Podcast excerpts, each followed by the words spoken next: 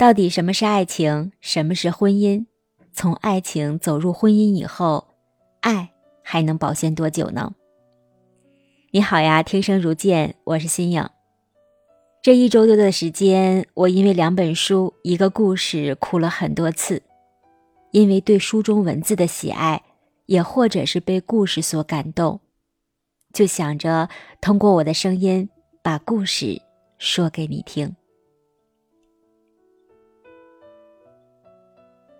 我们每个人的心里都住着悲伤和幸福，悲伤和幸福这两个产物，无论是谁的声音太大，都会吵醒另外一方。如果他们各自都能平静一些，好像呢就可以和睦相处了。在与他们相处的时间里，我们都知道一个道理，那就是自己的情绪要自己来控制，不被世俗所影响。那今天继续给大家分享金鱼酱的文字。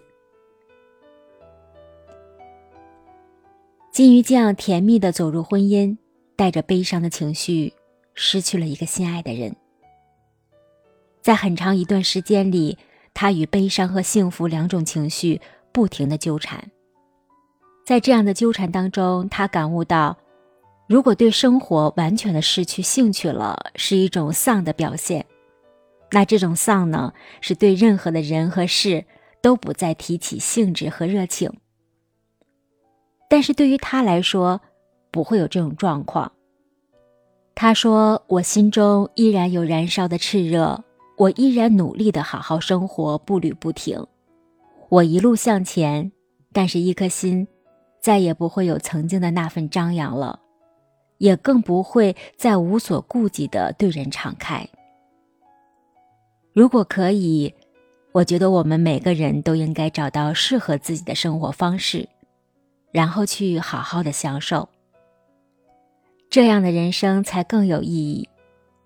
它应该和物欲无关，更多的是一种对待生活的心境。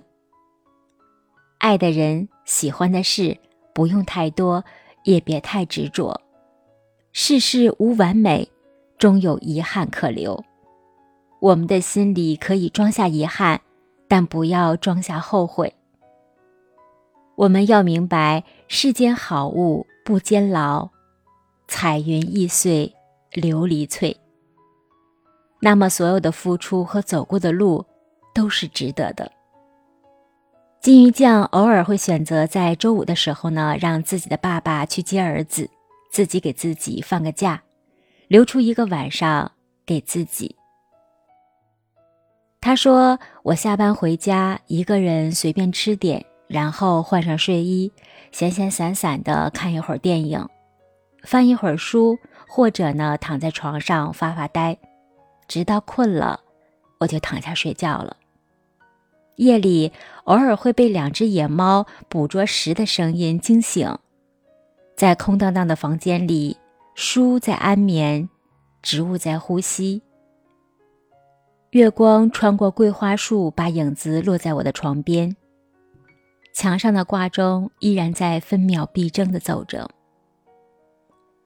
我起身坐起来，想起刚刚好像做了一个梦，但是又什么都记不起来了。